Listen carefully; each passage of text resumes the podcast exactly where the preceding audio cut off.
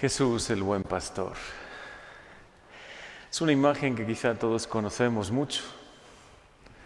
Nos identificamos especialmente con Jesús, el buen pastor. Aunque no estamos tan familiarizados con la figura de los pastores y las ovejas, porque vivimos en ciudad, ¿no? Pero en el ámbito en el que predicaba Jesús, era la imagen perfecta.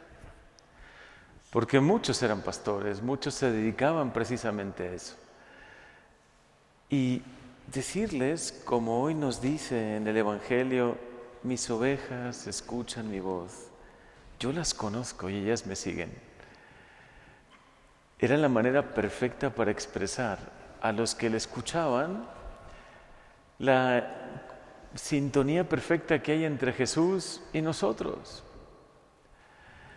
y que Él de verdad es un Dios bueno, cercano, como un pastor que cuida sus ovejas, pero mucho más, porque somos más que ovejas, ¿no?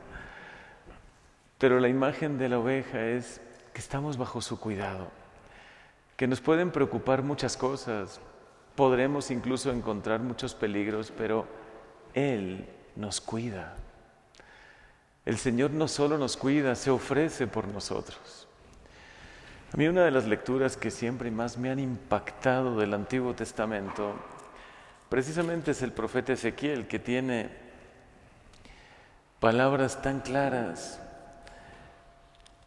Y cómo a partir del capítulo 34 habla de los pastores de Israel.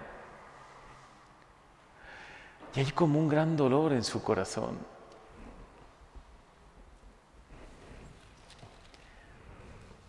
Hay un grandísimo dolor porque sabe que hay pastores que no lo son, y hay falsos pastores, y hay algunos que se presentan como pastores, pero lo único que hacen es perder a su rebaño. Otros muchos huyen, como también el mismo Evangelio de San Juan lo, lo relata, lo describe, ¿no? El, el que no es pastor, cuando ve el peligro, huye, ¿no? Pero describe al buen pastor Ezequiel y dice, así, así, dice el Señor, yo mismo en persona buscaré a mis ovejas. Yo mismo. O sea, durante mucho tiempo he enviado a pastores, he enviado reyes, profetas, pero yo mismo, adelantando el tiempo mesiánico, adelantando el tiempo en que Jesús cumpliría estas palabras. Yo mismo en persona buscaré mis ovejas, siguiendo su rastro, como un pastor sigue el rastro de su rebaño cuando se ha dispersado por los nubarrones. Buscaré a la oveja que está perdida. Haré volver a la descarriada. Vendaré a la que se siente herida. Curaré a la enferma. A las gordas y fuertes las guardaré y las apacentaré.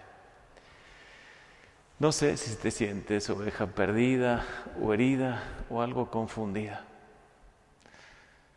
Quiero que sepas que Jesús te tiene un amor de predilección, que Él se preocupa de ti, que de verdad le importas. A veces nosotros mismos nos hacemos esquemas de Dios, ¿no? De un Dios poderoso, porque lo es, ¿no? Porque así también nos dice su palabra, tiene gran poder y gloria porque que ha creado todo el cielo y la tierra, que, que no se le escapa nada ante su mirada, que es omnipresente. Pero Jesús también ha roto un poco ese esquema, sin dejar de ser Dios y sin negar todo lo anterior, que Dios sigue siendo poderoso, magnífico, creador de todo, omnisciente, omnipresente. También es una persona cercana que sin dejar de ser Dios es perfecto hombre. Por eso te entiende, por eso te escucha, por eso sabe el momento que vives y te puedes sentir protegido, protegida por Él. Hoy permite que Él te hable. Y si te ayuda, retoma esa lectura de Ezequiel 34, 11. Escucha esas palabras de Dios, pero sobre todo reflejadas en Jesús, el buen pastor. el que de verdad es tu pastor, el que te guía. Por eso este salmo es tan significativo, ¿no? El Señor es mi pastor. Aunque camine por un valle oscuro, donde no entiendo nada, donde todo es confusión, donde todo es, ¿por qué me está pasando esto? Nada temo, porque tu vara y tu callado me dan seguridad, tú estás conmigo. Ojalá hoy puedas sentirlo personalmente. Vivas la situación que vivas, el momento que viva tu alma, así como tú te encuentres, hoy te puedes encontrar hoy, mañana, domingo del buen pastor, con Jesús, con su mirada llena de misericordia, con su sonrisa que te da seguridad. Y sobre todo con personalmente encuéntrate con Él y, y que sepas que Él siempre está presente en tu vida. Basta que abramos un poco el corazón, que le demos un poquito de tiempo a Él para que nos hable, le busquemos aquí, por eso estamos aquí, ¿no? Necesitamos tanto venir a la Eucaristía o venir ante el sagrario o ante una capillita de adoración y saber que Él está ahí, Jesús, tu buen pastor, tu Dios y Señor, el que se preocupa por ti, el que todo lo puede, el que, el que quiere darte también consuelo y paz y protegerte de todo mal, es real, no es solo una imagen, no es una bonita idea, no es solo una inspiración que qué bonito que se celebre el Domingo del Buen Pastor, pero tan lejano a mí, a mi situación, a mis circunstancias, no es así. Él es mucho más cercano de lo que pensamos. Y a Él le importas mucho más de lo que tú piensas.